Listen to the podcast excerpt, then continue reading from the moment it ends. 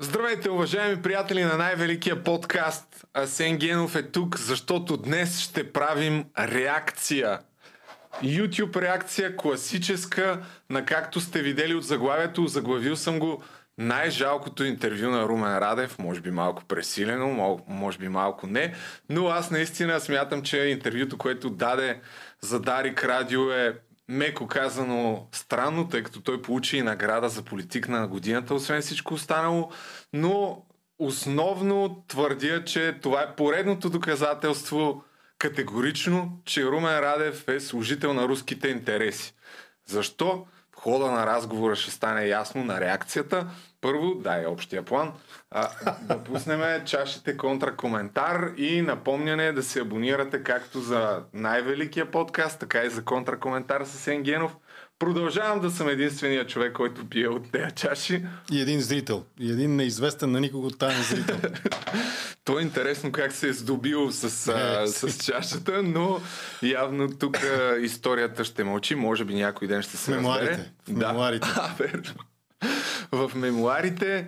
Има време до тогава. Ами, без да губим време, аз ти предлагам да започнем. Ти прави ли си до сега класическа YouTube реакция?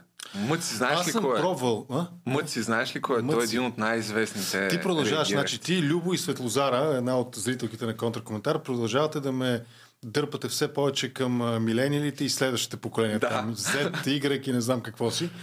А, не знам, специално ще се информирам. Предлагам ти друго заглавие. Докато идвах насам си мислих, ти ще избереш, разбира се, Да. каквото искаш заглавие. А, антипартиен тролинг, полуистини и лъжи. И едно безвкусно сако. Това е моята оценка на интервюто.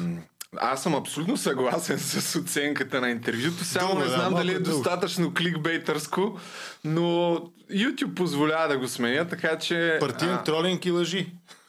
Да, ти ми прати а, един доклад, за който ще стане а, също дума. Между другото, аз се чудих да го потърся, ама ето, спести ми известно усилие.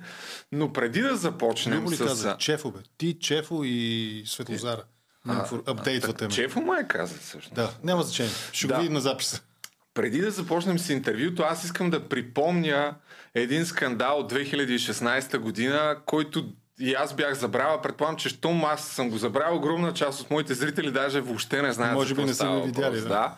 Става въпрос за скандал с генерал Решетников през 2016 година, когато малко след като Румен Радев стана президент, той, този въпросният генерал, който разбирам, че е бил някакъв агент на КГБ, така ли е?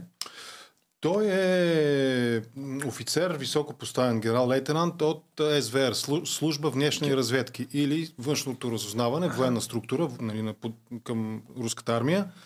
А, до 17-та година е шеф на така наречения Руски институт за стратегически изследвания, накратко РИСИ. От тук нататък ще го наричаме РИСИ. Добре. И като такъв, сега, може би това е нали, момента да направим въведение и да дадем контекст. В качеството му на шеф на този институт РИСИ, преди изборите през 2016 година, и това го казвам абсолютно убедено и проверено, аз съм разговарял с шефа на българската агенция и някъде излишните архиви имам дори аудиозаписа, защото ясно му дадох да разбере, че говоря с него като човек, който задава журналистически въпроси и се интересува именно от този доклад. РИСИ, въпросния институт, поръчва изследване социологическо за обществените нагласи в контекста на предстоящите тогава президентски избори и избирането на Радев за първи мандат. Този резултат шефа на агенцията казва, дойдоха момчетата от Риси, буквално цитирам, и платиха това изследване и ние го проведохме. А, И този а, доклад от това изследване става основа на избора на БСП за кандидат за президент тогава през 2016 година. Това е контекста. И малко след като е избран Румен Радев, този въпросният генерал дава едно интервю за руска медия, в която казва крайно... На руска, не коя да е Царград, ка- канала на Малофе, в един от най-ярките а, приближени олигарси на Путин, този, Аха. който а, се ангажира активно с а, а, пан-православна пропаганда и опит да се утвърди руската доктрина външно-политическа през православието, нещо, което православното духовенство определя като етнофилетизъм, т.е. националистически принцип в религията, да го кажем така, и е неприемливо, дори го определят като ерес. Нататък. Но, да, нататък коментира Румен Радев, Корнелия Нинова и позицията на България по важни външно политически въпроси. Тук субтитрите четете, ако не знаете руски като мен. Вопрос о НАТО, это будет вторым вопросом э, на предстоящих парламентских выборах э, досрочных. И он так или иначе встанет. То, что он победил, он, э, это тоже свидетельство, как и победа Дадона, что в Болгарии тоже пришла пора, смена элит, полное разочарование в прозападном курсе вот той небольшой части болгарского народа, которая была у власти долгие годы, что здесь очень сильно сработал фактор Россия-Путин, и, конечно, очень сильно сработал уже на практике фактор Трампа. То же самое произошло и в Болгарии. Поэтому будем... Э, я, мне не так давно да, э, пришлось беседовать с лидером социалистической партии э, Болгарии. Как раз она мне тогда сказала, что мы будем выдвигать кандидатуру генерала Радева.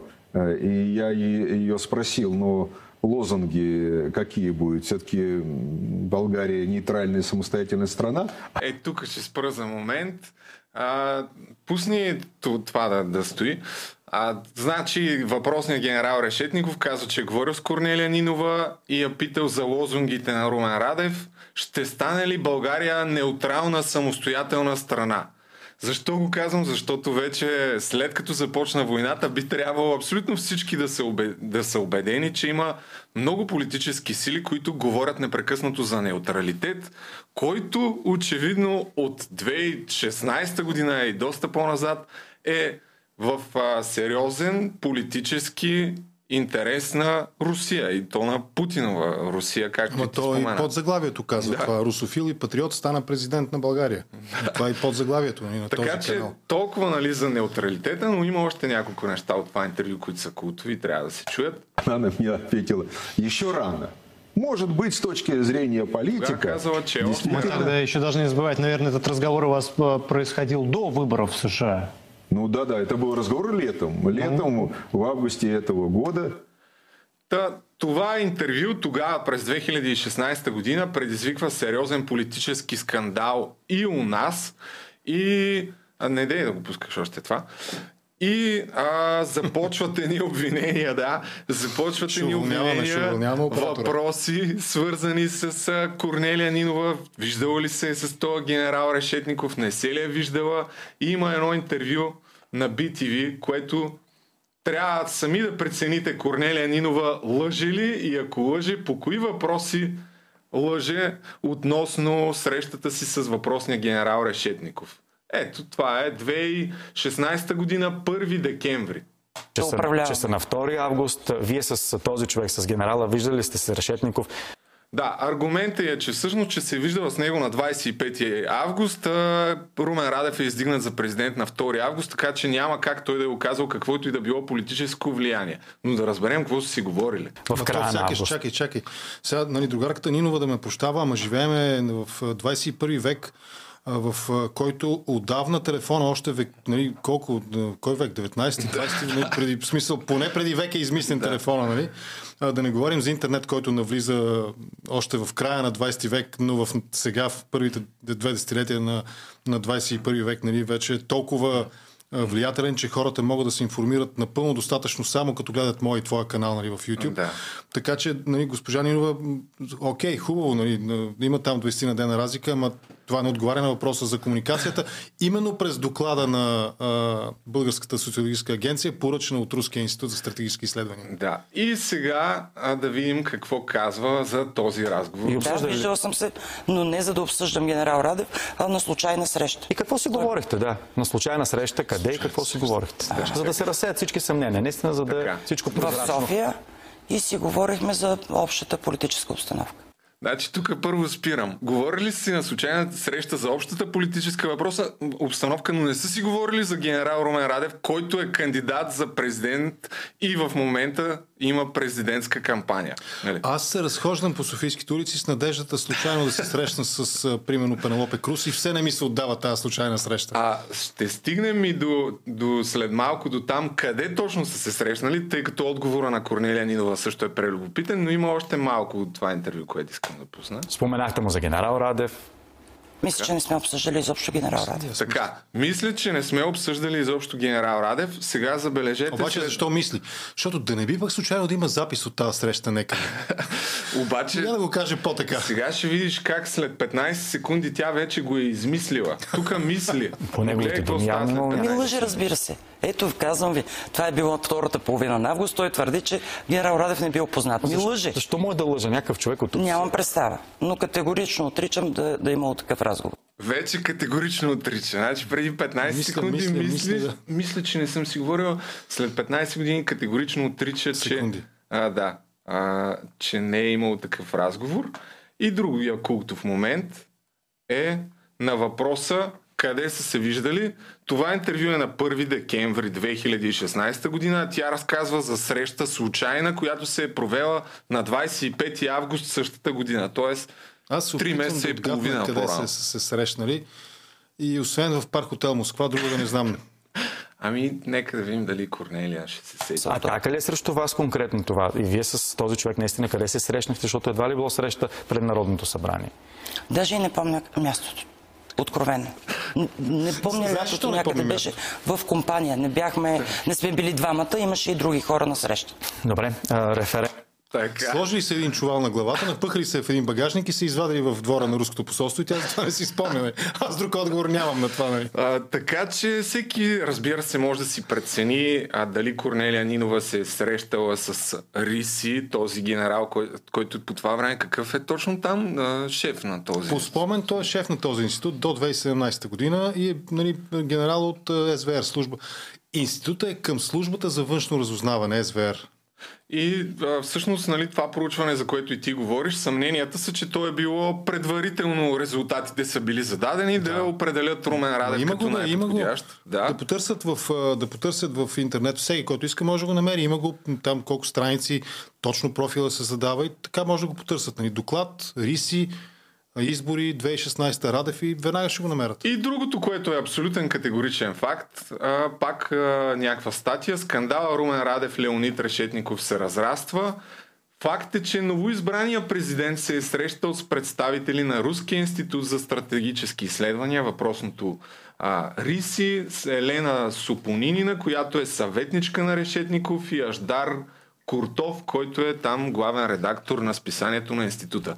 Така че дали по някакъв начин има връзка позицията на Румен Радев, когато се заговори с Русия и дали Русия е оказвала влияние за неговото избиране, е важен контекст, който държа така да, да припомня преди да пуснем вече това интервю с а, другаря Румен Радев в Дарик Радио от а, кога е? От вчера е май това интервю. Да, да.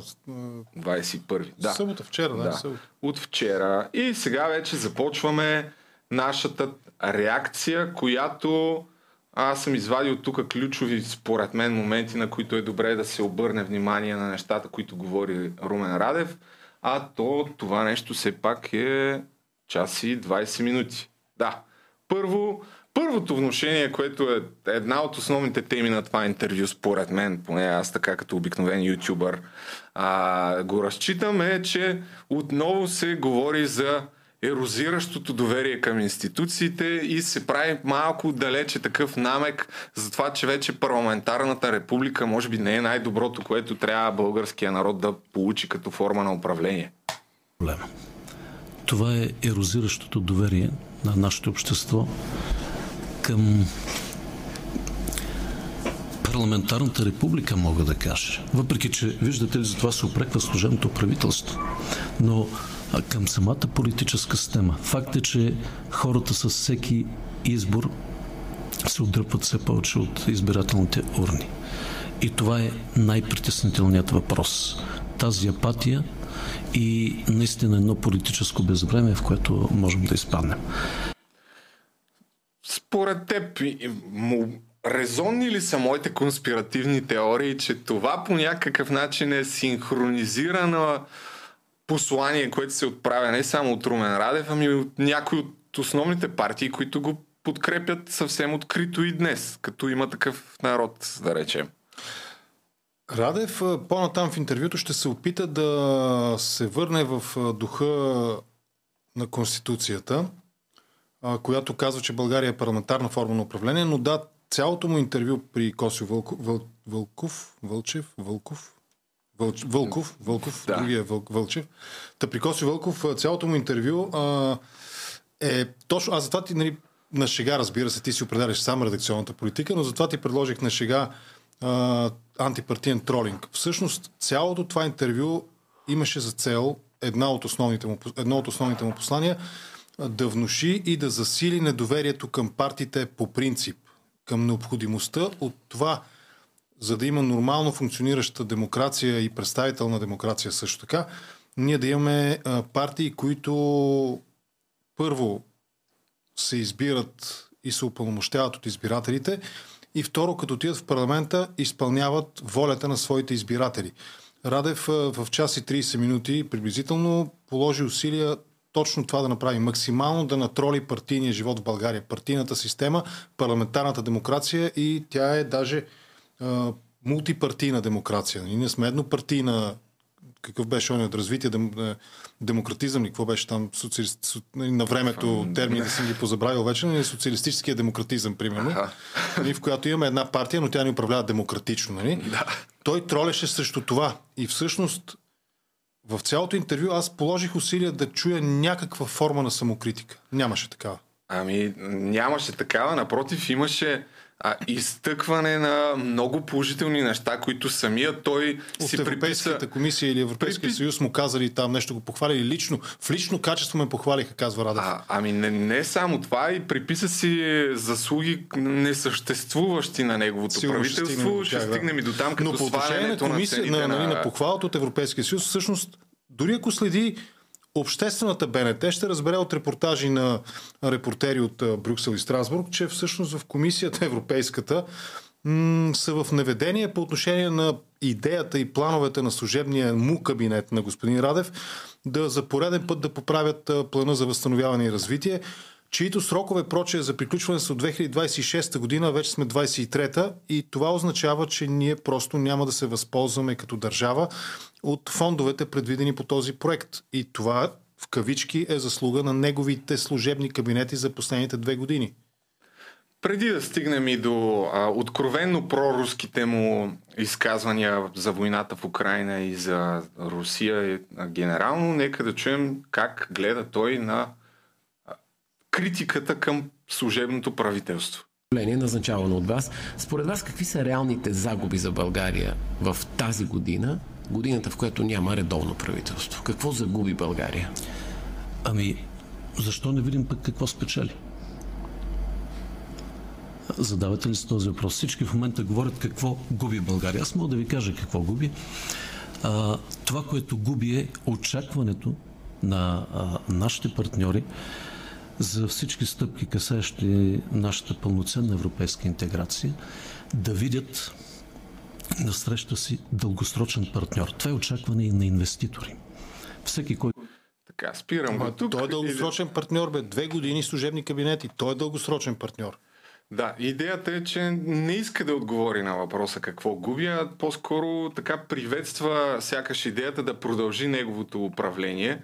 А, със сигурност нататък, следващите минути на интервюто, а, говорят за, за Шенген.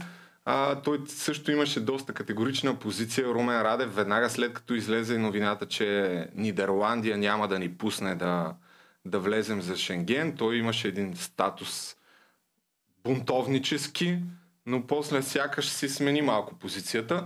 И тъй като истинските ютубъри не просто коментират а, какво казва и езика на тялото, когато стане въпрос за Русия, ще обърна внимание и на това как по мое скромно мнение се променя а, поведението му. Но първо, а, ти тук го обвини, че руши парламентарната демокрация и с това интервю и с голяма Да. част от публичните си изяви. Сега обвини, да, да, но на практика не в правния смисъл. Да, аз го държа отговорен за това, че той системно работи за уронване на... подкопава. Подкопава парламентарната демокрация. Но ето другата гледна точка, веднага пускам неговата. Радев, виждате ли как с еднолична власт, това вече госпожа Нинова го повтаря а, всеки ден, с едноличната власт на служебното правителство как руши гледа парламентарната демокрация. Така ли? Няма парламентарната демокрация, ако самите партии не го направят. Защото а, всъщност, както казах, партиите в стремежа си да избягнат отговорността за властта в криза, се крият зад служебното правителство, назначено от президента. Това е един много удобен параван. Те прикриват своята собствена немощ да постигнат съгласие, да се обединят около най-важните за страната приоритети така, еми, тук да, бърза атака отново това, което и ти казва, а, да и ти каза да. към партиите. А, а, атака и предизвикателство в някаква степен, според мен, защото ако не им харесва Конституцията, това е по Конституция. Това беше интересно, да, това беше интересно. Да, ако не им харесва, я да видим какво трябва да направят. Таковайки служебното правителство, като институт, зададен в Конституцията, те всъщност не си дадат сметка, че атакуват Конституцията. Ами като не им харесват служебното правителство, има два начина. Сформираш редовно правителство и веднага го сваляш. Или постигаш конституционно мнозинство и премахваш института служебно правителство. Толкова е просто.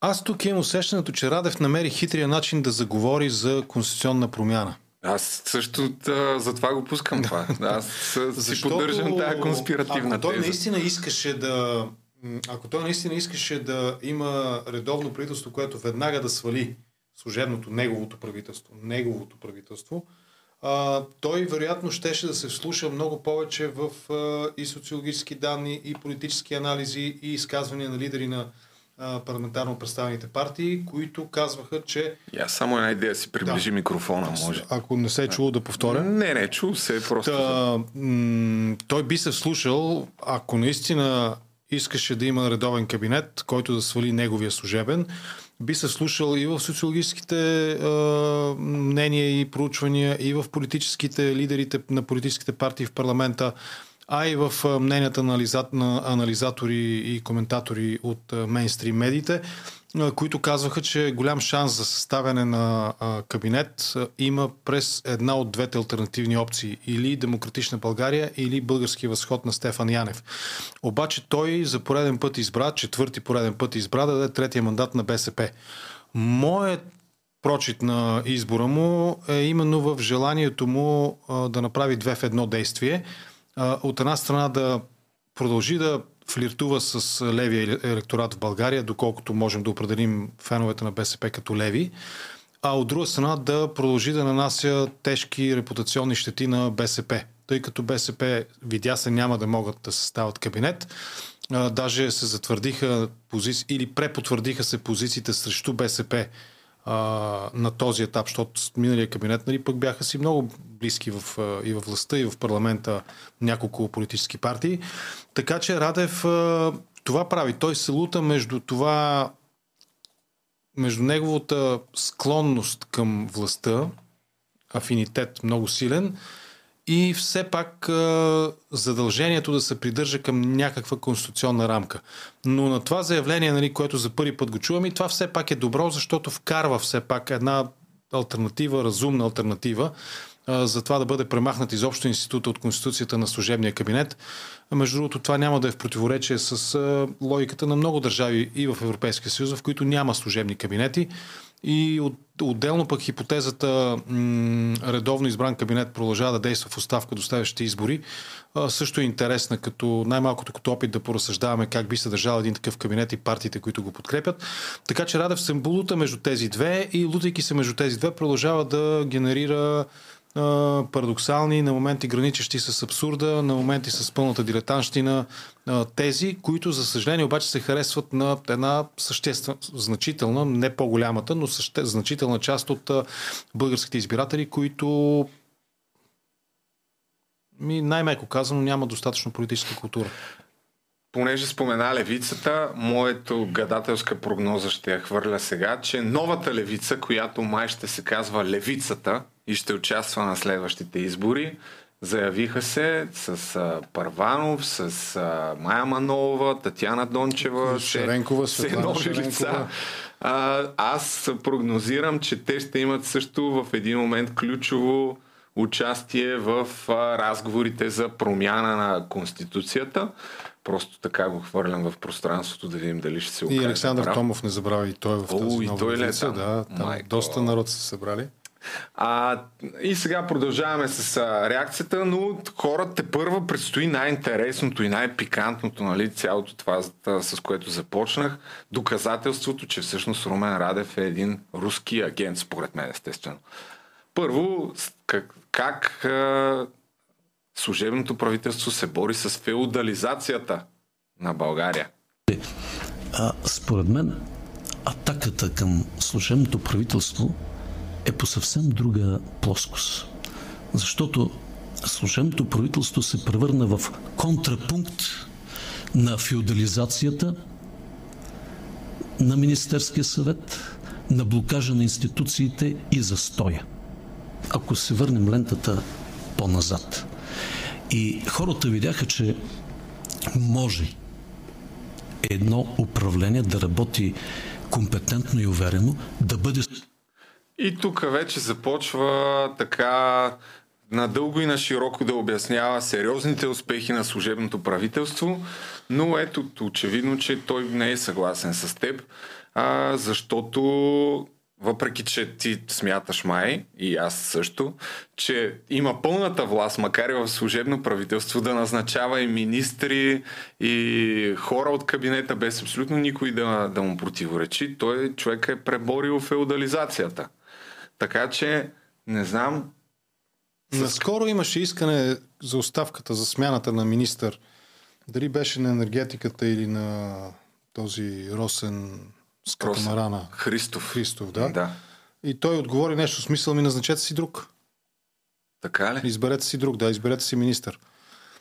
Та какво говори президента за феодализация, като той овладява в голяма степен институциите, той е феодализирал външната политика на България, назначава посланици, които парламента ни ги вика да ги изслушва, а има задължението във външната комисия и прочее. Смисъл, нали, И когато говори нали, за контрапункт на феодализацията, може би е добре да припомня нещо, което тук пак в някакъв момент сме коментирали в подкаста, че имаше скандал, директно президента и неговото име е замесено в обвинение за корупция от едни строителни предприемачи, които твърдяха, че им е искан подкуп от един от заместник министрите на служебното правителство на Румен Радев, който а, 2021 година, малко след като става ясно за този скандал, е махнат, пък след това е назначен отново. В един момент се оказа до президента на онова култово а, посещение на Митрофанова, какво беше там, по някакво събитие, във връзка с Съединението май беше. В шип, да. На шипка мисля, беше. А, в Не, Пловдив. на, в точно на. Съединението, да. Точно. Да. И отново беше назначен този човек. И отново, когато набра популярност, сякаш през някакви по-алтернативни медии този скандал а, да излиза на повърхността, беше махнат пак тихо мълком. А, и до ден днешен Румен Радев не е отговорил на една камара журналистически въпроси, отправени директно към него. А, и не е коментирал този скандал, а той е много сериозен скандал. Там беше да, строителните предприемачи казаха вашия заместник министър ме изнудва и дори лично в неговия кабинет го е споделил по техни думи. А, но първо още няколко, преди да отидем към енергетиката и към Росен Христов, а, още няколко от успехите на служебното. Може би пък и истинския повод за атаката е, че служебното правителство започна да реализира една по една а, част от предизборните платформи на много партии. Той просто ги изтрива от техните диплянки. Вие се спомните как... Е антипартиен. Да, да. Отново ние, за какво са ви партии, като моят служебен кабинет изпълнява програмите на всички, не на една, на всички партии. Да. Според мен е така тънко-тънко се прокарва тази идея. Всеки се заричаше, че ще изгради интерконектора с Гърция. Ами пусна го в експлуатация служебното Работа ли обаче това на служебния кабинет, като Кое? говорим за Ами да вземем и други неща. енер... първо, нали, за този интерконектор, ами извинявам се нали, за некомпетентното мнение, ама да си приписваш някакъв успех за това е повече от абсурдно. При положение, че със сигурност най- а, бавещия този проект е Бойко Борисов, който за 10 години не го въведе в експлоатация. След като дойдоха продължаваме промяната. Да. А, просто за няколко процеса, да. месеца рязко се ускори и остана да се подпишат някакви документи, чисто да, така технически според мен. 16 и не знам. Да. какво. Но ето, че Румен Радев си приписва заслуга и за това. Та стратегия, например. Идват избори, едно плашилата за отказване на хората да гласуват а, се повтарят вече 30 години едни и същи, като се започне от мигранти, мине се пред те. Да, това е някакъв въпрос, който няма да го гледаме сега. И минаваме към енергетиката. Така, друго, което е... Тук пак ще припомним някои неща, понеже тая тема лятото много подробно я коментирахме покрай всичките драми с Газпром. Да чуем първо президента. Имаше истинска развихрила се криза. Имахме спрени доставки, прекратен договор, говоря за тръмната газ а, от Русия, а, никакви договори за нови доставки, никакви търгове, а, обаждания по телефона за доставка на някакви танкери, никакви слотове. Тоест, а, пълна а, безисходица а, а живота продължава. Откъде и как ще се намери газ? При един очертащ се недостиг тогава. Вие знаете истерията в цяла Европа за недостига на газ. И този казус трябва да бъде, трябваше да бъде решен. И то при ни растящи цени. Е, като ви казвам, че се изтриват опорните точки. Те стават все по-малко на партиите те трябва да търсят нови. Защото какво направи служебното правителство? Това, което се заричаха а, други, че като дойдат на власт ще организират 10 годишни търгове за газ, ще постигнат диверсификация, намаляване на цените. Ами то вече е факт. Обаче виж колко е интересно.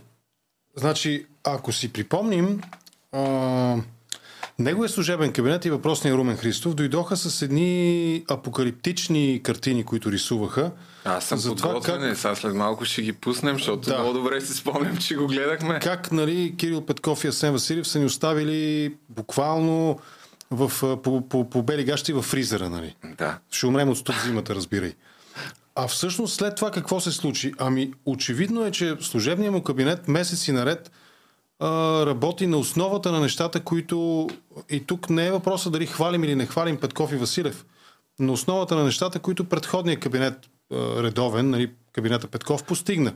В този ред на мисли, всъщност, според мен, групата въпроси, на които Радев трябва да отговаря е какво стана с тези апокалиптични предсказания, които и Румен Христов, и той самия нали, вещаяха там как ще останем без газ, ами ако Газпром ни спре, зака... не заканите, а зловещите заклинания, че трябва да възобновим Дай- преговорите с Газпром. Дай да пуснем направо. Изпреварвам ли Ами- събитията малко? Ами не, на, на, по-скоро ще подкрепя наистина Да. думите ти с тази пресконференция и дори кога нещо повече ще припомня. Това е малко след като служебното правителство а, през да. август Да. там а, взе властта и започна точно това, което и ти каза, да, чертая апокалиптичните а, прогнози.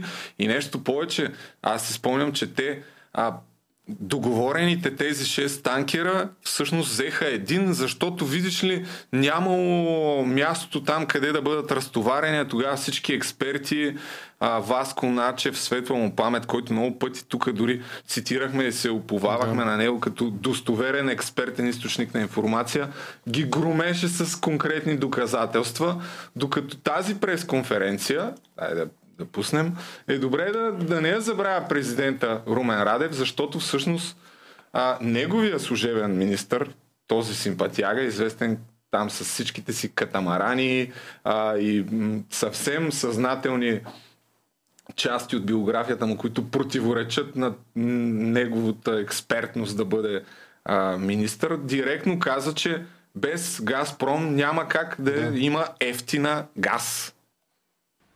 След като миналата седмица успяхме да оговорим доставките само на един танкер, поради липса След като отказахте пет, а взехте само един.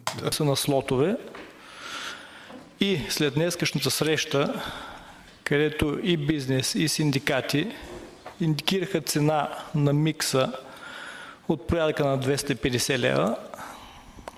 На практика вече неизбежно да не преговаряме с Газпром Експорт за възобновяване на доставките на газ по този договор. Така, това е едно. Ето сега малко по-късно отново го заявява в още по-категоричен. Тя служи като репер и сравнение, не е ли така? Вижте сега, значи, в договора на Газпром няма число, което е цената. Договора на Газпром е доста сложна формула, привързана към международни индикатори, свързани с цените на газ и с цените на други горива. Но при днешни изчисления, ние буквално всеки ден правим тази симулация, разликата в сравнение с сегашните възможности за доставка е в пъти по-ефтино.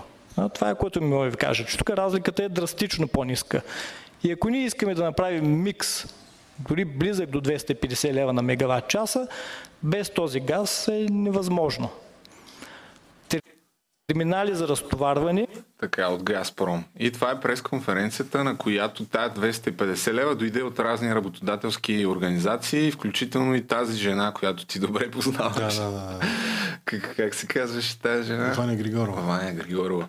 Та да, просто припомням, че в този период се говореше месеци наред как без Газпром. Познаваме за щастие не в библейския смисъл на думата.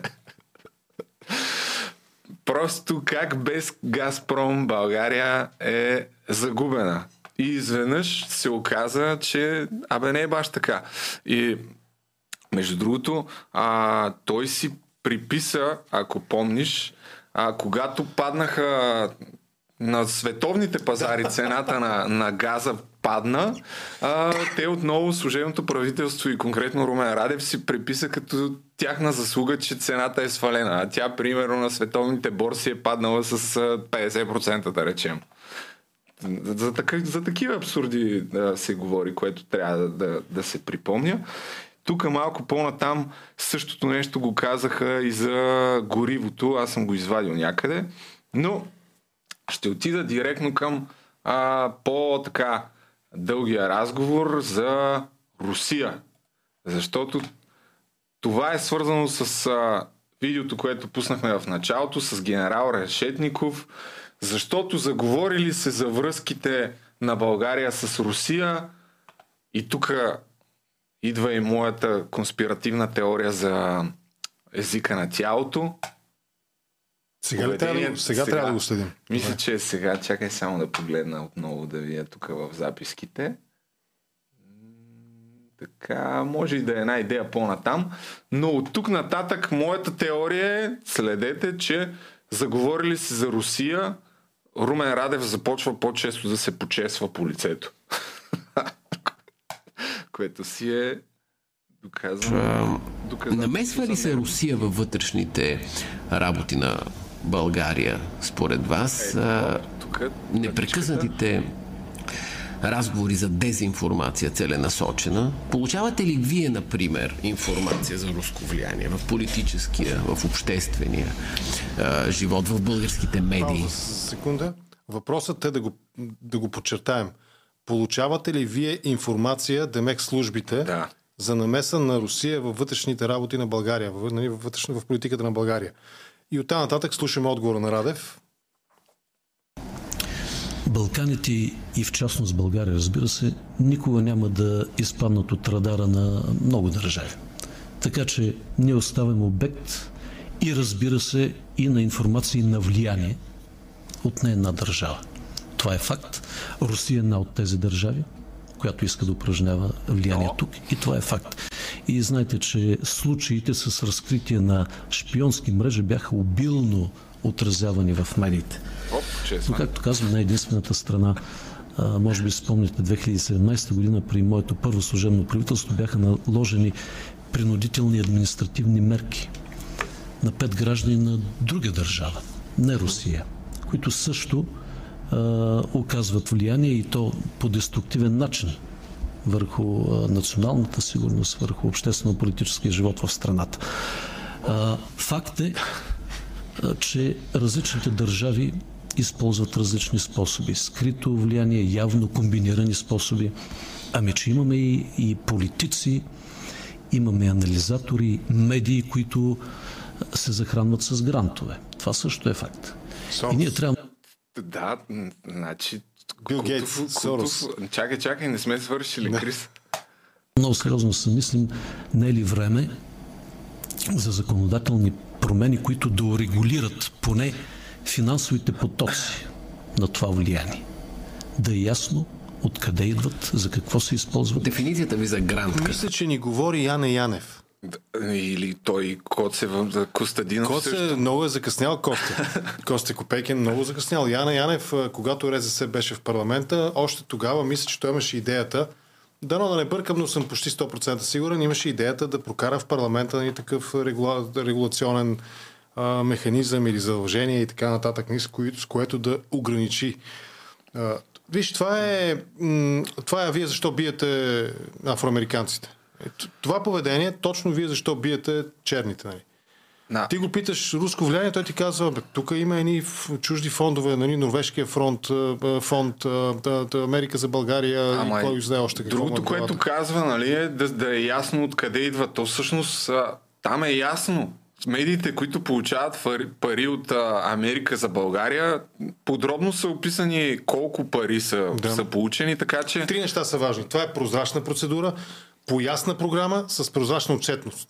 Това е. Всеки може да си прецени, нали, знаеки, ако има някакви съображения, да, да си прецени на по кои теми да им вярва и по кои не толкова и кои моха... Понеже говорим Но- за риси и понеже говорим за социологическа агенция, която е провела проучването в България по поръчка и с заплащане на риси, всъщност това е една брилянтна иллюстрация на това как се прокарва руското влияние в България. Тоест, ако ние през думите на нашия пръв партийни държавен ръководител, нали, другаря Румен Радев, а, говорим за чужди фондове, които по, по, по прозрачна програма, с прозрачни правила и прозрачна отчетност финансират някакви проекти, свързани с а, демокрацията в България. А, ние ги коментираме тях, но от друга страна ние не можем да коментираме руските пари в куфари. Защо? По една проста причина. Те или идват от търговски дружества към търговски дружества, а не към а, неправителствени организации, които по закона за НПО-тата са пред а, отчетни, подотчетни пред а, правосъдното министерство трябва да си публикуват докладите там, ако извършват някаква дейност. И всъщност схемата, именно с, примерно, социологическите проучвания такава, това са търговски дружества повечето пъти. И всъщност руските финансови потоци към България, те са под прикритието на търговската тайна, на фирмената тайна. И ние за това не научаваме. Аз съм писал в блога си, имам един текст по тази тема, една статия по този въпрос. И там съм дал няколко примера през подлисници в Дума, да речем. Дума дълги години излизаше с подлисник, платен от а, руски вестник, а, с руска реклама. Вътре. Но- Това са пари, които са дошли от Русия. Е, има и исторически парк, една култова организация, която в спонсорите си беше също, да. една камара руски организации бяха пуснали. Аз ги един път ги скриншотнах и ги пуснах в един а, пост и мисля, че ги махнаха след това или са ги махнали малко преди това. Ама си запазил, нали? Да, да, да, да. Но тук ми е критиката към журналиста, там забравих му името Куст...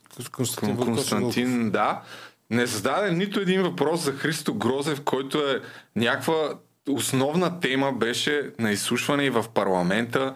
А, наговори една камара неща за и при теб, за... пъти в парламента, да. Да, за опит, за преврат, нали, информация, която ако има някой, който знае повече по тази, а, по тези въпроси, със сигурност е Румен Радев, тъй като Данс е на пряко негово подчинение.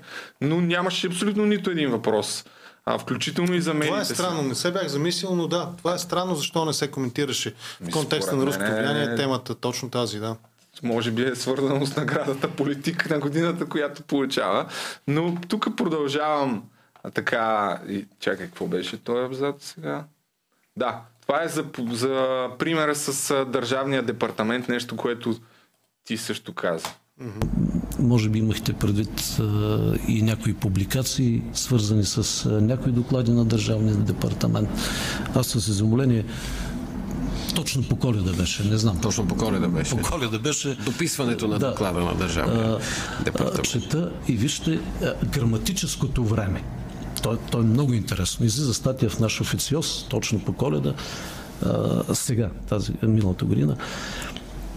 А, дър, доклад на Държавния департамент на САЩ включи Радев, избирането на Радев в а, руската дезинформация и влияние тук на България. А, тоест, че сега излиза този доклад. Гледаш, на... сега в момента няма такъв доклад. Отиваш назад, назад много в времето.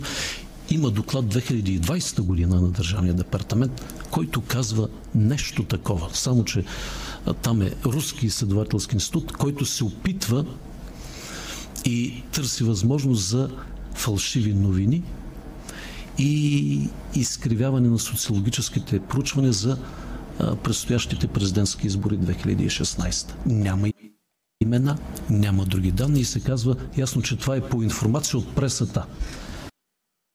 Чакай още. Вие, е, вие как давате като журналист оценка на това нещо? Наша медия с закъснение от две години и половина прави новина.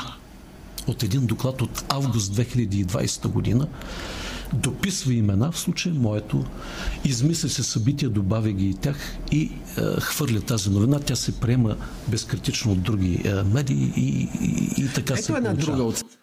Така.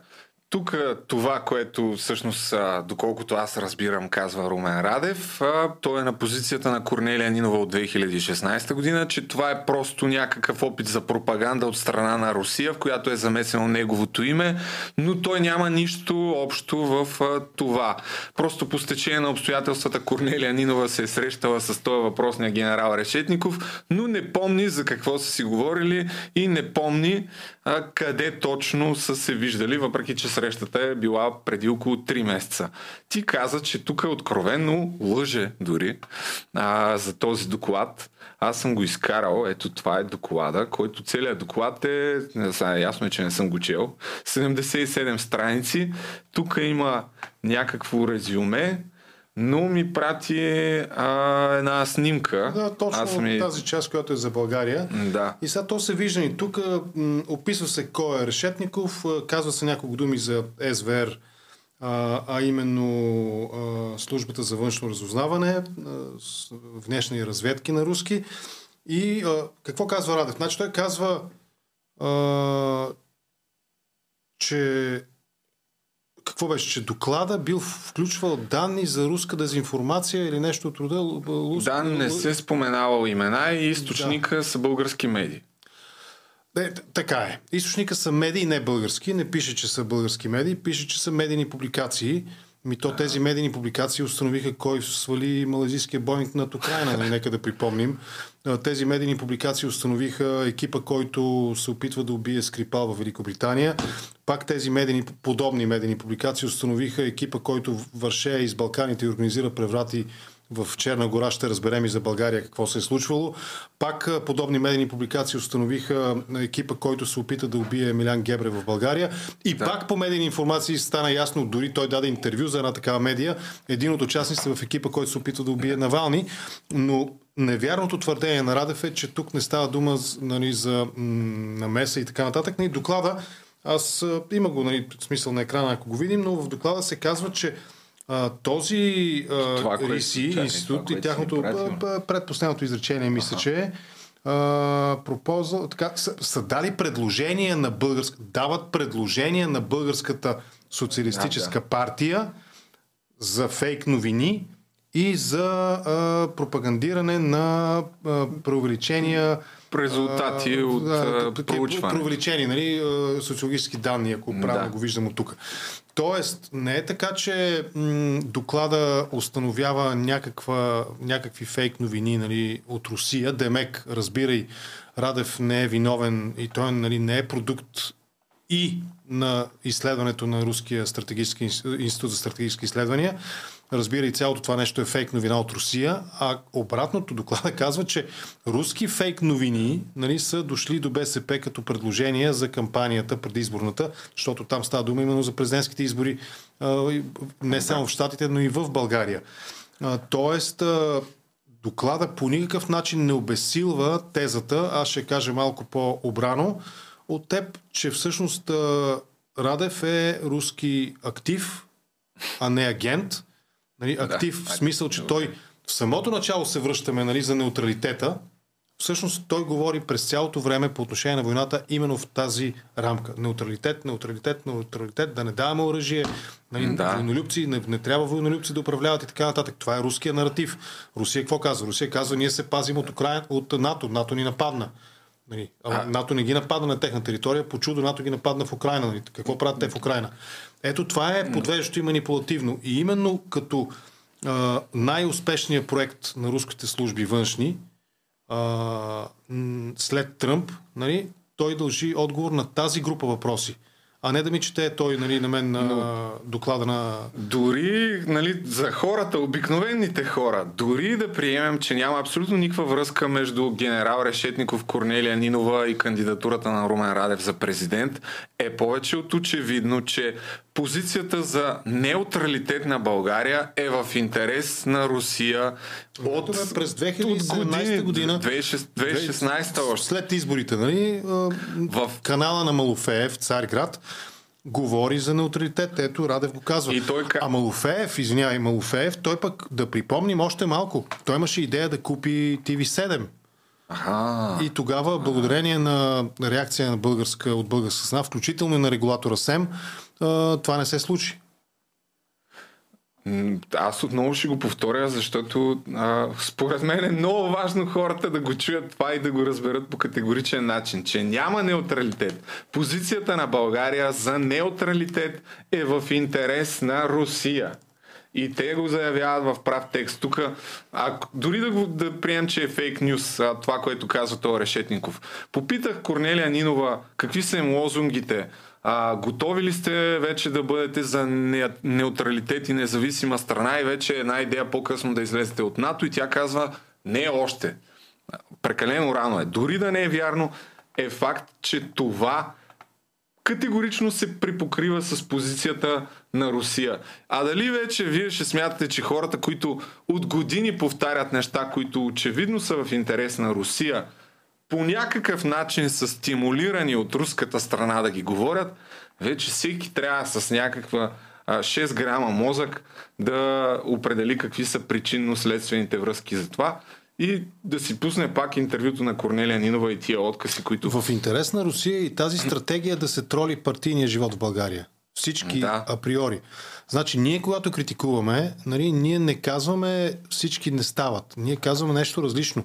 Тази политическа позиция не става, това политическо действие е слабо и така нататък. Но аз съм твърдо убеден, че в България начина да м- вървим напред е през многопартийната парламентарна демокрация. А той атакува, Радев атакува точно това. Радев атакува този принцип, заложен в Конституцията, криейки се за това, че партиите не могат и не искат. И затова, видите ли, аз трябва да управлявам години наред, нали, през служебен кабинет. И а, още един детайл ще припомня. Аз в моето гостуване при теб поне ден го споменах, но сега ще го пусна. А, този отказ, тъй като е свързан с темата за Нексо и финансирането, което са получили Демократична България, а, декларирано там, И там нещата ескалираха бързо. Да. А, сега няма пак да говорим за това нещо, а, но 2016 година, когато Румен Радев е избран за президент, а, всъщност кампанията му е била много скъпа и това е направило впечатление на Генка Шикерова, която прави разследване, по това време работеща дай, това, в нова телевизия. И а, тя всъщност от а, Сметната палата разбира, че има масово а, дарения по 400 лева на физически лица, какъвто е максималният прак по това време, за да не декларираш а, някакви а, имотни там зависимости. Много хора даряват по 400 лева и се оказва всъщност, че една знаят, голяма че част от тях не знаят, че са ги дарили и нека да видим. Като двете лица на снимката. Масови дарения от 400 лева в една от най-скъпите кандидат-президентски кампании. Профилът на дарителите. Пенсионери и безработни. Част от тях не помнят. Ние ви търсим защото ви има в списъка с дарителите за кампанията на генерал Радев. Не, а, аз не съм някой... Донко Николов Донко. Аз съм. И пише, че сте а, дали 400 лева. Така, разбрах. Е, аз Да, да, да, да, да, да, да, разбрах. Ама аз не разбрах. Не, Дарили ли сте ги? Истината и само истината, но никога цялата истина. Чакайте сега пак. Дарили ли? Дарил съм ги, дарил съм ги, забравих. А помните ли колко пари сте дарили? О, не, това не си спомням. Няма как да не знаеш, че си направил дарение, особено за сума от 400 лева. Това няма как да не се помни. Според списъците сте дали 400 лева. Аз лично? Да. Е, не. Не мога да се произнеса по това дали е нормално и дали помни. Може да се е притеснил да каже, може да е забравил. За да е автентично, тази дама трябваше да се обърне към вратата. Мъжа ми, ще прибия! След малко прави нещо подобно. Така ли? Може да е нещо друго. Това означава, че някой с- или щаба, или финансистите на кампанията се опитват да представят, че приходната част се формира от а, физически лица, които дават дарения. Всъщност, а, може би средствата не, не са от тези физически лица. А как Може. решихте да съберете парите? Ами от членски внос. Е, да, да, ама другите членове на организацията може да не са съгласни. Съгласни са, няма начин да не са съгласни. Според данните от Сметната палата, масово са дарявани суми до 420 лева, за които закона не изисква декларация за происход. Те представляват повече от половината от общия брой дарения. А къде ги събираха парите тук за вашия Не, район? няма да ви кажа. Как се събираха парите? Ами... В какъв смисъл как се събираха? Вие къде ги дадохте? Лично аз? Да. Ами... И сега. Пете се. Ням, няма време. Лично аз къде ги дадох? Гледай сега, много е смешно. А, сега, много се извинявам, но мога ли да си погледна печката? О, горката женица, да. Ох. Та, да, и всъщност резултата от този репортаж тогава на Генка Шикерова е, законът е бил такъв, че когато дадеш тия дарения, все пак е трябвало да напишеш и конкретното населено място, както и имената, но след този репортаж променят закона така, че вече пишат само областта. Примерно, преди е трябвало да напишат Иван Иванов, село Еди си кое и тя е можела да ги намери. там- Сега Софийска община. Софийска област, И- да, да, да Пловдивска да, област. И там търси, да. Да. А, така че това според мен, нали, все пак са важни детайли, които е добре, когато се говори за прозрачност и за а, борба с феодализма, да се припомнят в а, известна степен на хората и на самия Румен Радев. И стигаме до по-голямото почестване, по мое скромно мнение, в което го питат за статията на Дивел. Тук вече сте на едно мнение с него. Сякаш. Абе, и там имаме нюанси, аз ще ги кажа в после. Добре. Дай да чуем. Дай да видим. датски адвокат, живеят в Копенхаген. А, онзи ден той ми написа следното. Ако статията в Welt е истина, имаш право да се гордееш, че си българин. Бихте ли коментирали? Сигурно чужбина изглежда така. Но политиката е публична дейност. Политиката се прави от личности, които излизат пред обществото и обявяват ясно и публично своите идеи. Какви са те и как ще ги постигнат. А, ако правиш нещо, което се оказва, че е зад гърба на обществото, говоря тук за механизма, не за акта какво е направено, а как е направено. Ти не минаваш ли в сферата на задголисни договорки с чужди партньори? Ето това е големия въпрос. А иначе самата статия, ако искате моето мнение, а, така от нейния поръчков характер най-вероятно така прозира отдалеч.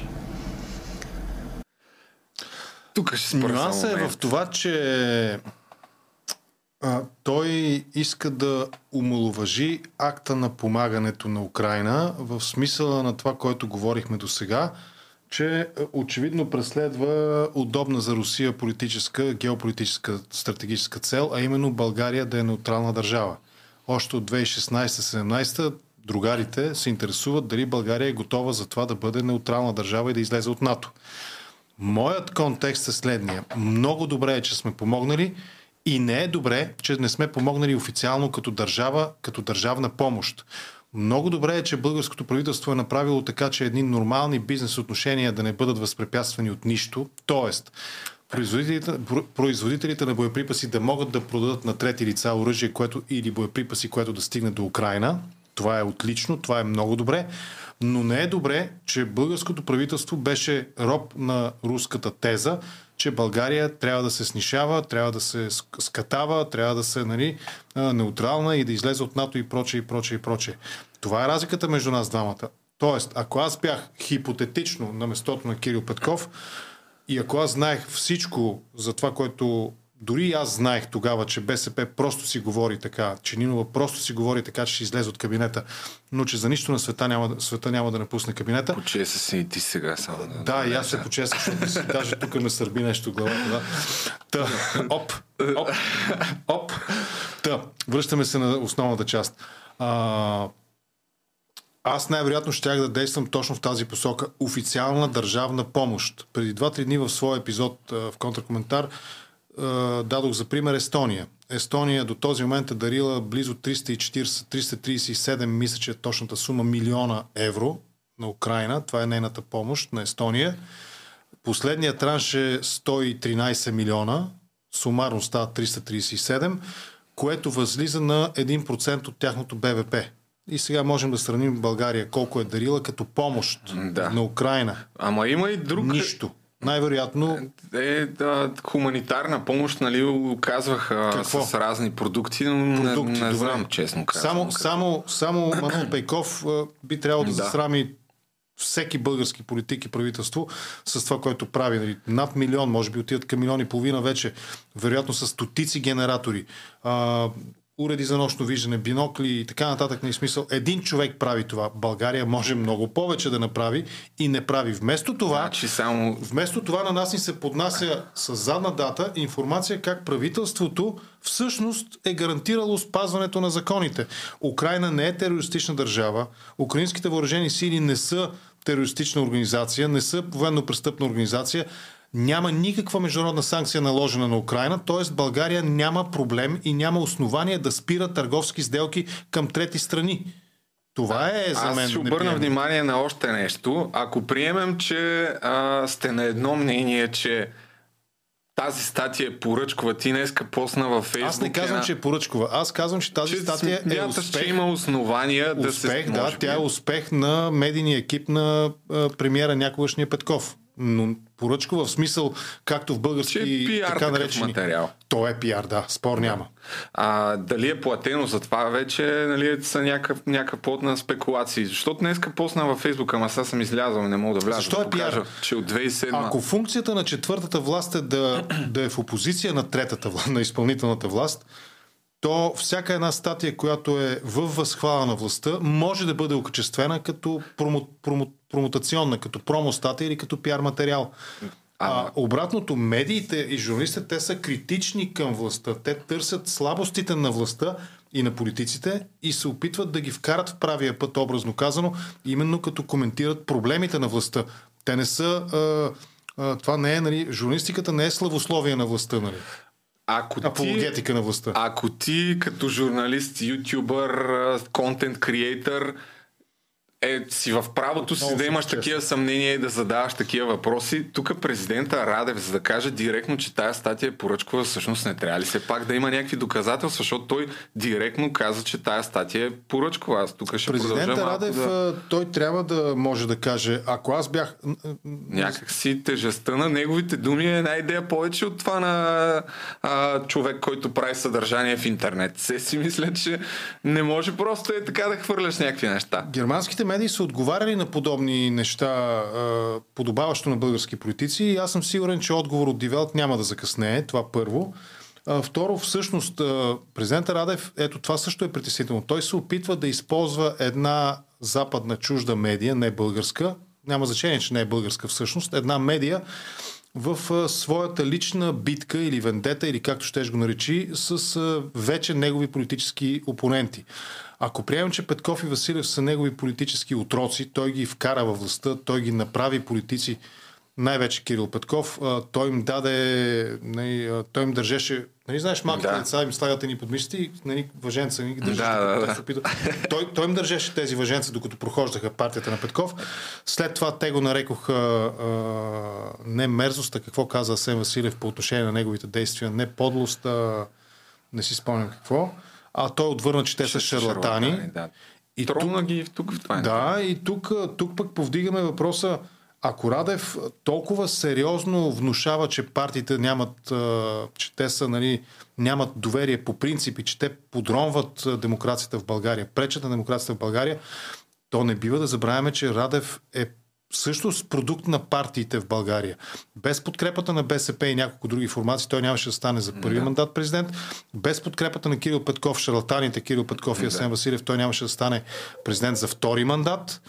И в този ред на мисли, всъщност, какъв точно е Радев, президента Радев, не личността Румен Радев. Ако за него са гласували шарлатани и са агитирали шарлатани, ако за него са гласували партии, които са вредни за България, то какъв е той за България тогава? Спасителят или точно толкова вреден? Сега ще пусна отиваме малко по малко към позицията му за войната, тъй като според мен задължително трябва да се види, защото по тези големи въпроси се разбира истинската същност и чии интереси защитават знаковите ни политически лица.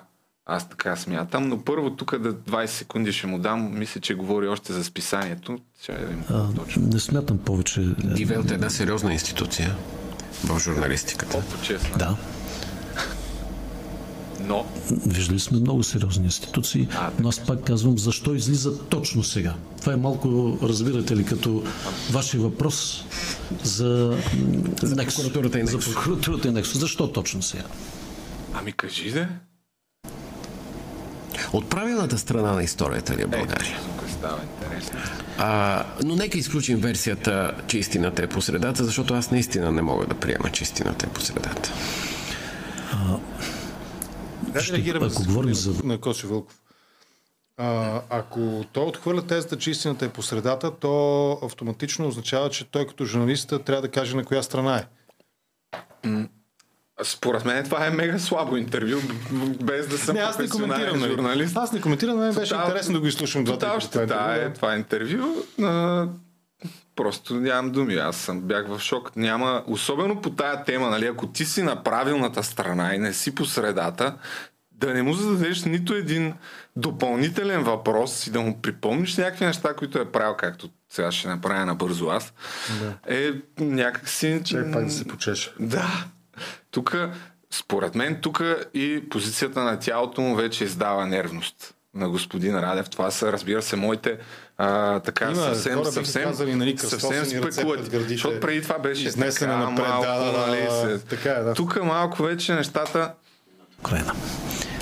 Нищо не може да оправдае така. агресията и военните престъпления на Кремъл. Но... Аз бях сред първите европейски лидери, които още сутринта, първите часове на войната, свиках министрите при мен. И след това публично заклеймих тази брутална Той кого е война. свикал? Европейските лидери или министрите? Тук е смисъл... Министрите явно искаше да каже, но нека само да си довърши. като средство за разрешаване на междудържавни проблеми. Но аз продължавам да отстоявам позицията си. Така, чакай. Първо да припомним какво всъщност заяви на 26 а, февруари, тъй като въпреки, че сме го пускали. Войната започна на 24 февруари. Румен Радев на 26 февруари. Как заклеймява? Точните думи трябва да се чуят. си даваме сметка, че тази криза, която възникне, ще има сериозни отражения върху нашия економически и социален живот. Няма съмнение в това. Краткосрочният ефект веднага го виждаме. Скочиха отново цените на енергоносителите, но нестабилността, която се, в която се въвлече нашият регион, специално Украина, но и всички покрай нея, тази нестабилност ще има дългосрочни последици. Като проблеми за а, веригите на доставки, за въздушни, морски, енергийни трасета, като инвестиционен климат. Виждате, че там, където има несигурност, дори в по-широк периметр, инвестициите отбягват обикновено такива зони. А ние сме влечени в такава зона.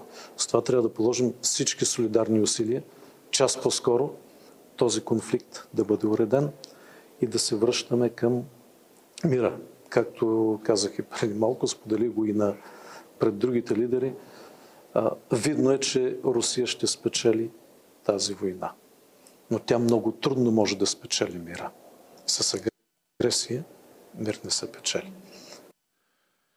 Видно е, че Русия ще спечели тази война, но тя много трудно ще спечели мира. Обаче, в същото време, какво иска господин Радев? Да няма помощ военна за, за Украина, за да може войната по-бързо да приключи. Нека все пак да го чуем и после ще го коментираме. Че България не трябва да изпраща оръжие в този конфликт. Този, който е на другото мнение, трябва не само да познава добре дълбоките политически, исторически корени на този конфликт, но той трябва да представи какъв анализ се извършва за рисковете и последствията от един такъв акт. Направил ли го е? И да представи, да каже, няма никакъв риск, няма никакви последствия. Ето, оръжие, оръжие, колкото се може повече оръжие да даваме. Защото дайте да правим анализ не само за военните рискове, за економическите и социалните рискове. Вчера, може би, забелязахте позицията на германската страна. Да, тук ще го спра за, за малко. Дай направи ти така скромен анализ на рисковете. Има ли и рискове и какви са те? Първо, ако се дадат оръжия за Украина, но според мен човек, който не иска да дава оръжие за Украина, трябва да е направил анализ какво ще стане ако на практика Русия спечели война, каквото очевидно иска да се случи и какъвто мир иска да получи, и тогава, видиш ли, има ли рискове, ако Русия завладее Украина, за нас, като независима и неутрална държава и още за, за Европа? Те рискове ще ги получим ли, господин Радев? Нали? Този, този въпрос бих му задал също. Но Ох, рискове социални, економически и военни. Той нали, това казва. България ще бъде не само той, неговия сорт хора. България ще бъде въвлечена в война, страхотия ще стане и така нататък. Глад, мор, студ и... Какво беше там? Не си спомням. Да, същите опорни точки. А, сега, толкова европейски страни помагат активно, пряко, с финансова, с а, с хуманитарна или с военна помощ, нито една от тях не е не воюва на практика. Воюва да. Украина. Истината е, че Украина воюва за всички нас. Но Украина трябва да се помага, за да не се налага ние да изпращаме наши хора на фронта срещу руския агресор и окупатор. Това е истината. Тоест, ако ние искаме да сме окей, okay, да сме на топло, на, с покрив над главите и на мирно небе, ние трябва да помагаме на Украина, а Украина героично воюва и за нас. От там нататък, всичките негативни економически първоначални последици от руската а, интервенция, нахлуване и започване на пълномащабната война на Русия срещу Украина, ако не са вече преодолени, върват към преодоляване. Говорим за енергетиката, говорим за установяване на нови, ако щеш, дори търговски канали, стоки, услуги и така нататък. Всичко се преориентира вече динамично в рамките на тази, след един месец ще стане една година война. Оп, да.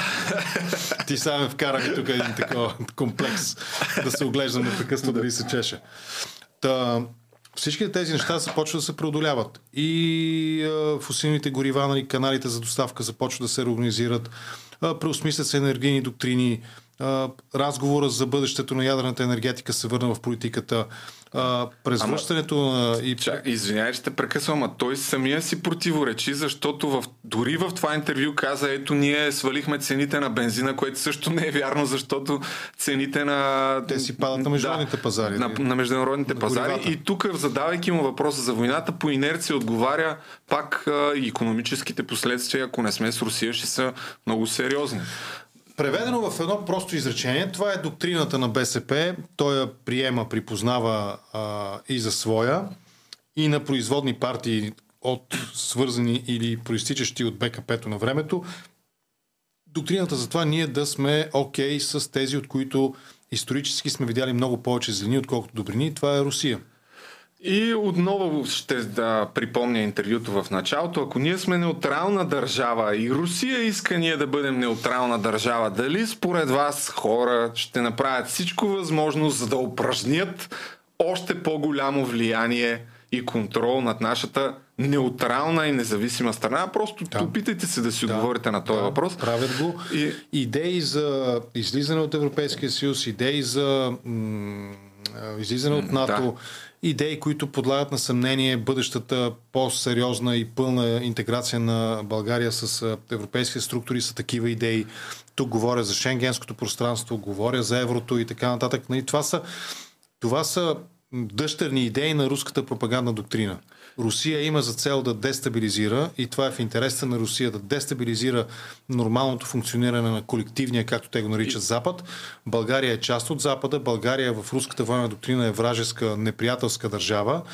И а, през нас пък от друга страна, именно заради подобни политически доктрини, по-скоро тези като, тази, като тези, които обсъждаме нали, на, и на президента Радев, и на а, госпожа Нинова а, нали, в преснената партия, и на господин Костадин Костадинов, да, известен да, още с прякора си Костя Копейкин.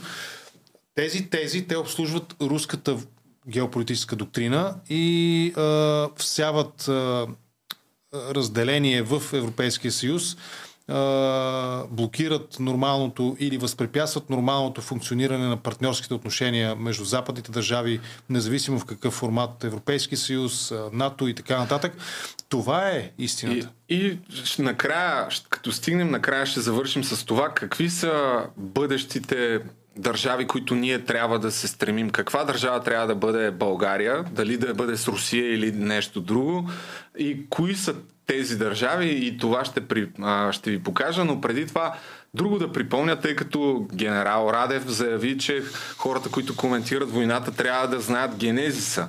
А тя до голяма степен започва още 2014 година с анексирането на Крим. А както знаем, генерал Румен Радев е имал категорична позиция, сякаш по този въпрос на руската страна ли застава или на а, огромна част от европейските държави. И ще се върна тук първо на а, Корнелия Нинова, пак това интервю, което пуснах в BTV, тъй като и задават въпроса за позицията има ли разрив между БСП и Румен Радев по отношение на санкциите срещу Русия тогава и позицията за Крим. Има ли разминаване, например, или пък съгласие по темата Крим или Русия? Между тях двамата? Между БСП и генерал Румен Радев. Не. И, и ние и той изразихме позиция, че санкциите срещу Русия вредят на България и на българската економика. Трябва да се направи опит те да бъдат премахнати. Крим дали е руска територия? Не, също нямаме различия. Нямате различия по това. Нека да чуем обаче какъв е коментара. Така, и сам не е отговорил, ще се чуете, ама руска ли смята, че или не е руска и пускаме този дебат предизборния от 2021 година, Само когато... секунда преди това. Mm-hmm. Економически щети за България могат да настъпат кога? Когато по някакъв начин, благодарение на тези санкции, а, примерно търговските ни отношения с Русия бъдат възпрепятствани. Ами Русия, Руската федерация, а, тя далеч не е в, дори мисля, че не е в челната десетка на търговските партньори. Ще, ще стигнем и до там. Стигнем и до там. А, но, но да, тук се роди култовата фраза Крим е руски, какъв да е. Крим е в момента руски, какъв да е, но първо пак е едно въртане, на което не пожела да отговори директно господин Румен Радев по някаква причина. Не чух обаче отговор на, на темата Крим. Понеже бяхме чували различни изказвания от ваша страна. Моята позиция, например, е следната. Крим е украински. Това какъв флаг се вее над него няма никакво значение, защото всеки път, когато някоя страна анексира територия, върху анексираната територия тя забива своя флаг. Каква е вашата позиция? Моята позиция е същата, както през 2016 година, когато се кандидатирах за президент. Във външната политика е изключително важно да има прагматизъм. Санкциите, които бяха наложени в резултат на Крим и на Украина, не дават резултат. Колко години от тогава ние нямаме промяна в поведението. Ние нямаме ефект от тези санкции. Затова и на съвета на Европейския съюз, който участвам докато съм президент по време на служебно правителство, се търсят вече прагматични подходи как да бъдат решени тези проблеми. Между другото, Това е Германия, важно. знаете, Той участва на сесии на Европейския съвет, докато съм президент на служебно правителство. Конституцията не отменя задълженията на премиера, независимо дали той е служебен или редовно избран. Тоест, дори да имаме служебно правителство, премиера би трябвало да присъства, а не президента. Защото властите са разделени и защото предполага се, освен това, функцията на служебния кабинет е най-грубо и най-опростено казано, просто да подготви нещата за следващите избори. Да. Тоест, аз не виждам проблем премиера да отиде. Тъй както президента не би трябвало да си позволява да променя между правителствата външната политика на България, така и служебният премиер не би трябвало да си позволява това нещо. И в този ред на мисли няма причина основателна Радев да присъства, а не служебният премиер или служебният външен министр. огромни инвестиции в Русия, да не говорим в газодобивния сектор, в нефтената промишленост, голям завод на Мерцедес. Как стават тези неща според вас? Стават с една изключително прагматична политика. И най-важното, Русия е важен фактор за сигурността, борбата с тероризма. И това не трябва да го забравяме. Защото Да не забравяме, че вече е обявена за държава спонсорираща Не само новината от вчера е, че Американския конгрес, аз нямах време да я проуча в детайл, но а, прие и обяви Вагнер, частната военна компания Вагнер, в черния си списък го вкара, като международна престъпна организация, която извършва военни престъпления. Връщ... В Конституция е записано, че основна цел на нашата външна политика е националната сигурност и суверенитета на страната. Понеже вие забравихте, въпроса беше, че е Крим, нали? Но той така и не отговори. Господин Геджиков, Не ако... чух, че е Крим, но общо взето отговорихте нещо. В момента е руски, какъв да е. Благодаря. Та, това е важен детайл от а, позицията на президента Радев, когато стане въпрос за а, позицията на България по отношение на такива контравършил въпроси. Моята теза е, че ако ти си под някакъв начин актив, както ти го наричаш, няма, дори да искаш, не можеш да си позволиш по такива много сериозни въпроси да вземеш неправилната гледна точка на хората, на които си актив или там държавата, на Не която можеш, си не е. можеш, така е, да. Така, Ти че... си им благодарен, целунал си ръката вече и т.е. приел си правилата на тази игра, защото Радев прие правилата на тази игра. За другите кандидати, които са те, на които е било избори президентски, можем да спорим, но Радев прие тези оп. Но Радев прие тези правила. Той прие правилата на образно казано нарицателно на Решетников и Риси и играе по тези правила, а тези правила имат няколко основни булета, няколко основни опорни точки. Неутралитет, мир, да. нали, който помага на Украина продължава войната и нито дума за Русия.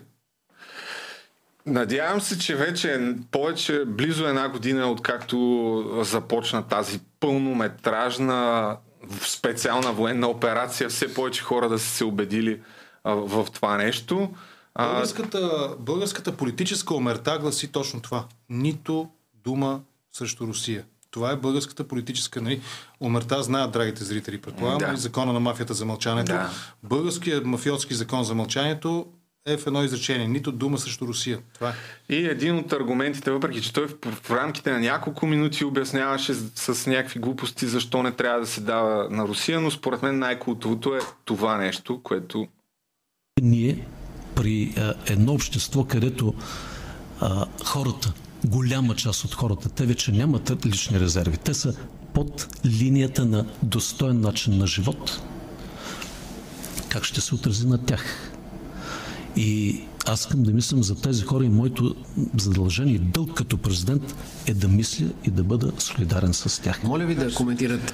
Значи, а, това ми звучи супер нелепо, колкото и да не съм економист и какъвто и да било финансов специалист. Ако дадем оръжие за Украина, хората няма да имат пари, защото това е скъпо удоволствие и ще обедне народа Ама още ето, повече. ние разбрахме от тази това статия. Е уникална теза. Ние разбрахме просто. от тази статия нали, в Дивелт, че всъщност Великобритания и Штатите са платили нали, това оръжие. Тоест в българската економика са влезли пари. А той има огромен ръст на оръжейната ни танка, индустрия. два самолета, три гаубици да. и не знам още какво.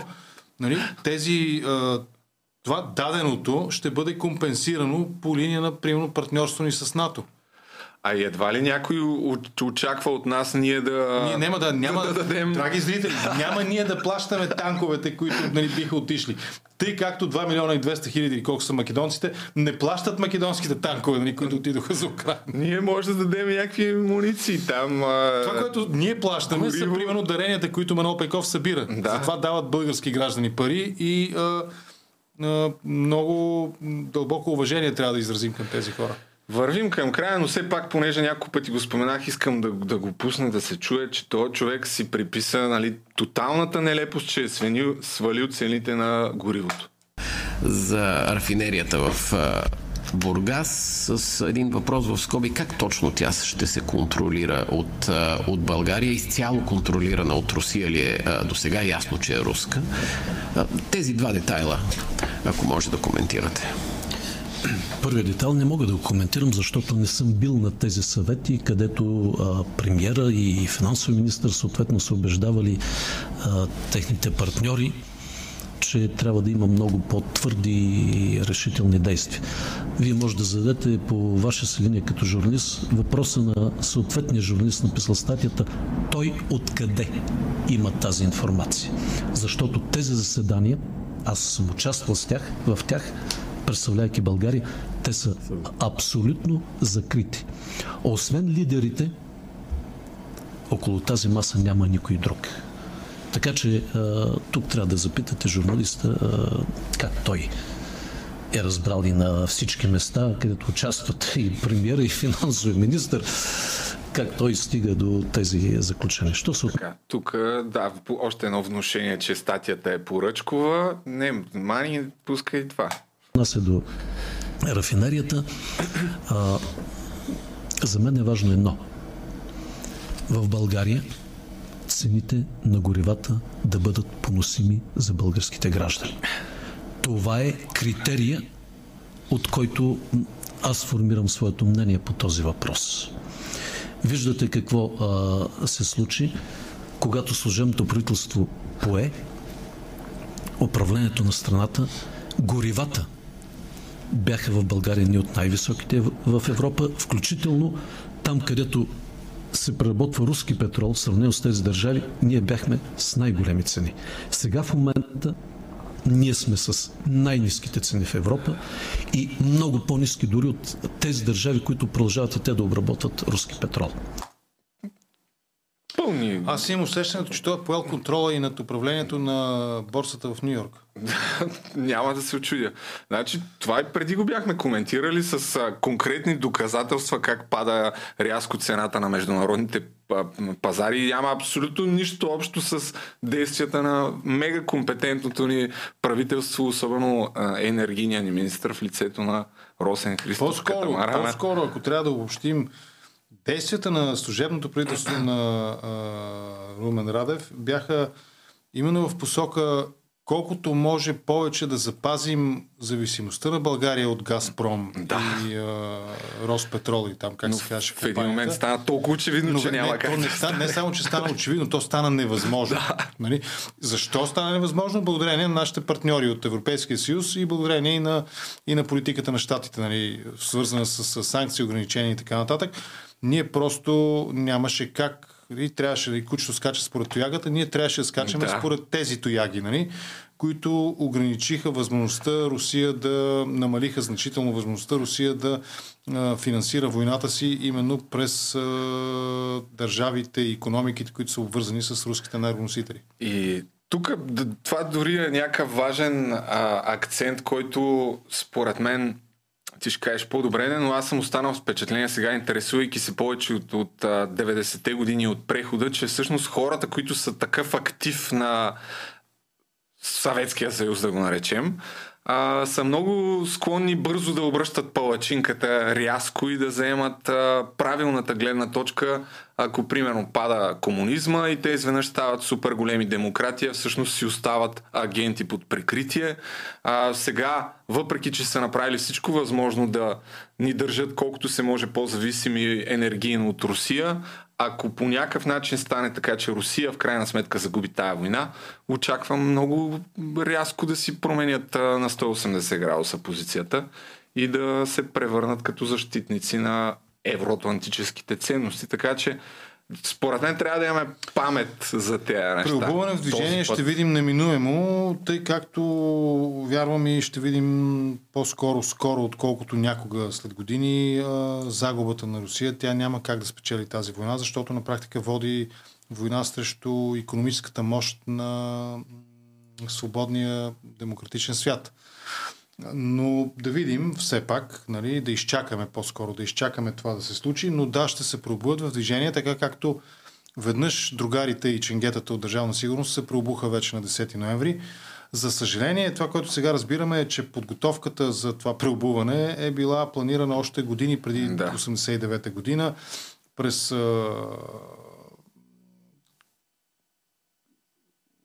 как се казва това, през приватизация нали, на държавния ресурс. Първо беше експроприиран от комунистите, като идват на власт, нали, завзема цялата държава. После започва да създават такива условия, при които економическата им мощ да, през политическата им сила да бъде трансформирана в економическа, нали, държавата, економическата мощ на държавата през политическата сила на компартията и службите да бъде трансформирана в економическа мощ нали, на частниците около партийните другари и шефовете от Държавна сигурност ченгетата. И сега нищо чудно да видим същото, но за съжаление, ако го допуснем това да се случи, това ще бъде поредната мимикрия, от която ще страдаме още, може би, толкова десетилетия. Нали, сега, когато Русия загуби тази война, първото нещо, което трябва да се случи е българската политика да се изчисти от руското влияние буквално да се изчисти. Надявам се, Пърч, честно казано, като да се проведе една чистка. Една, човек, да. който следи така и е пряко да, дец вика дете на това целия да, преход. За да Най-после стане... това да се случи. Вероятно, всяка дума може да бъде извадена от контекста, но трябва да поясня нали, какво има преди под чистка. Това означава, че българското политическо говорене, а оттам и информационната среда трябва да бъде натоварена именно с това, натоварена в смисъл да тежи да. от обяснения, които а, разказват ясно какво се случи, как се стигна до тази война, кой е предизвика, кой с какви средства я водеше, да стане ясно кой е агресора, защото сега все още се лутаме като общество ни. Кой е агресора, кой е жертвата, кой се защитава и кой се опитва да отхапе територия чужда. А, и това ще бъде максимално възможно след като Русия загуби войната. И завършваме с а, отговора на въпроса на Румен Радев. Къде, каква държава трябва да бъде България? Тя, то идва няколко... Да, под... да... Не. Подготна ли? Не, не тук добре. не си прав а, категорично, защото предполагаме, че а, хората, които не са на нашата гледна точка, също се питат, добре, защо да не сме а, с Русия, нали? Що да не излезем от НАТО, що да не напуснем Европейския съюз и да станем неутрална, независима държава и може би да сме една идея по-близки с а, Русия.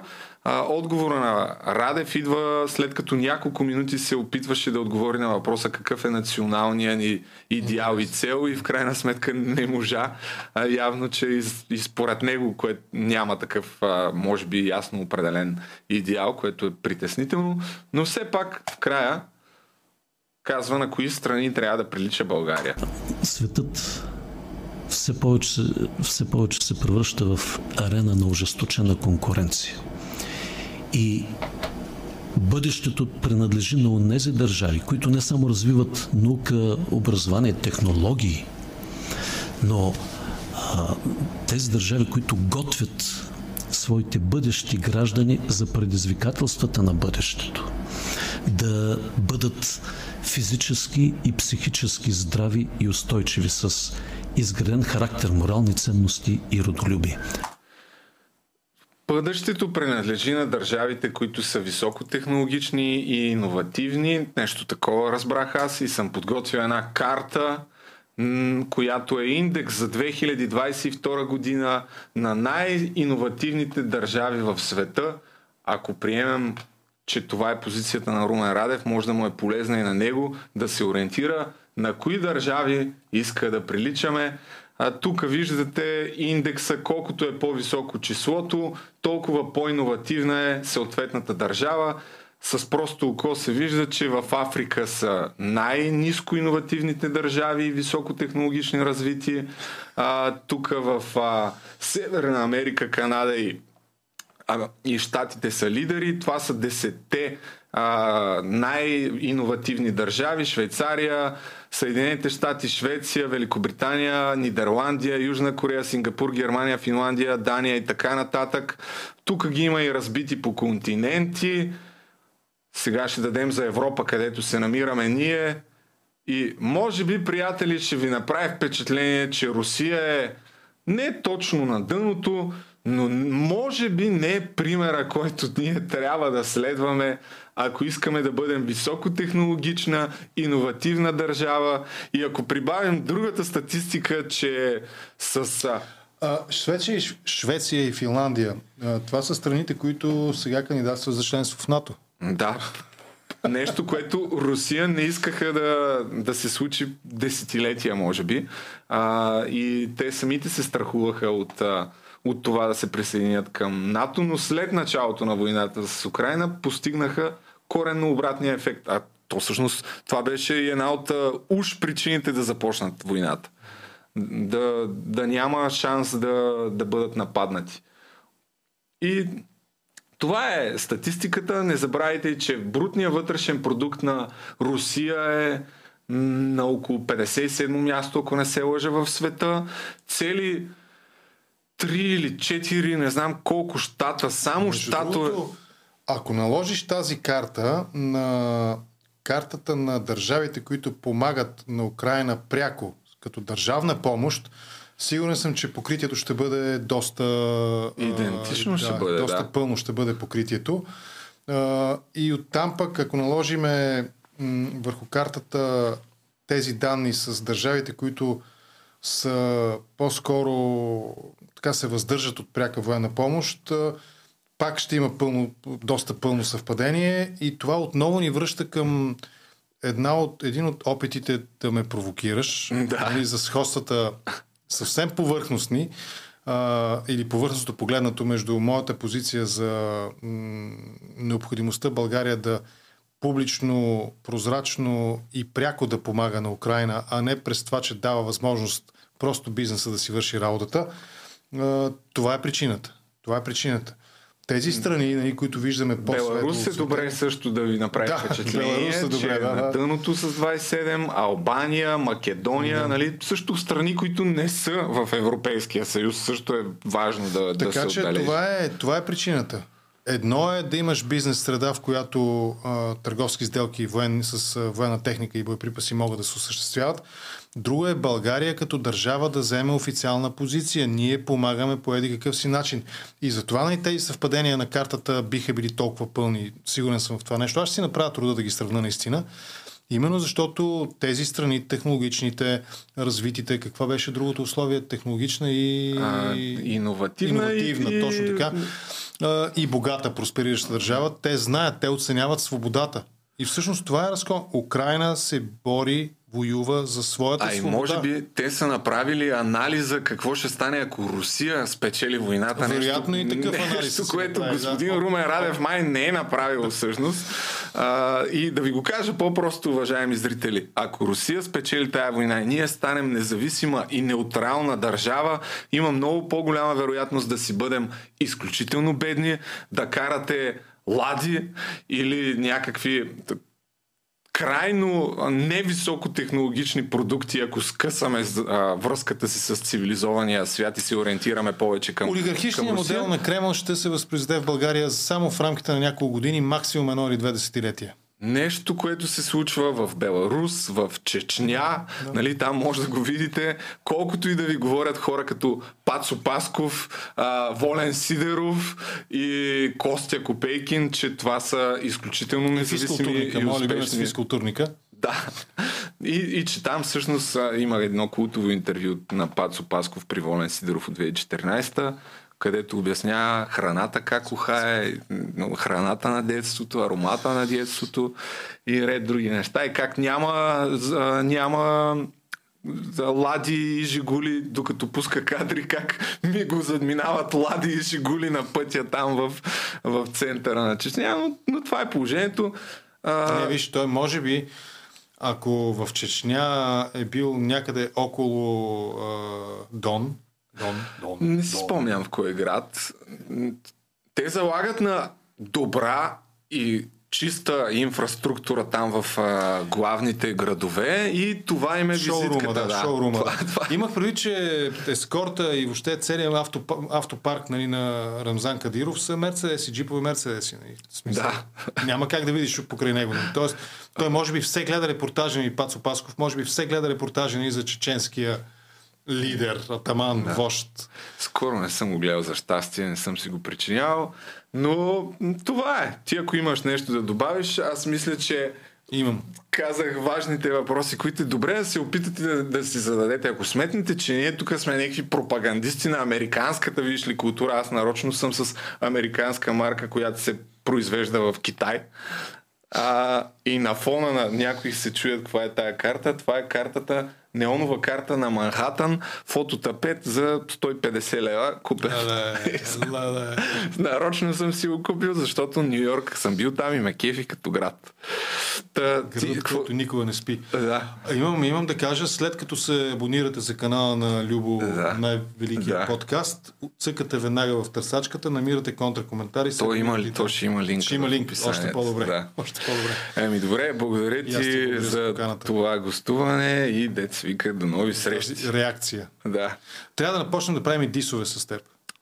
Ами да, след реакцията мисля, че е време. време. Няма да можем да го изпеем като ще привлеч, Шакира и ще като... привлечем по-голяма аудитория, защото те хората, тия привържениците на Възраждане, веднага ще дойдат да, да ни следят. Да, да, и ще се абонират Точно, с камбанката. Няма... Що па да не пробваме да го изпеем като... как беше? Сега, тук ме, ме просвещават ме редовно и ти и други. Сайрас, Майли, Майли Сайрас и Шакира, нали? Да. Но, но можем да го докараме. Бив, поне знаеш какво значи? Бив. Бив.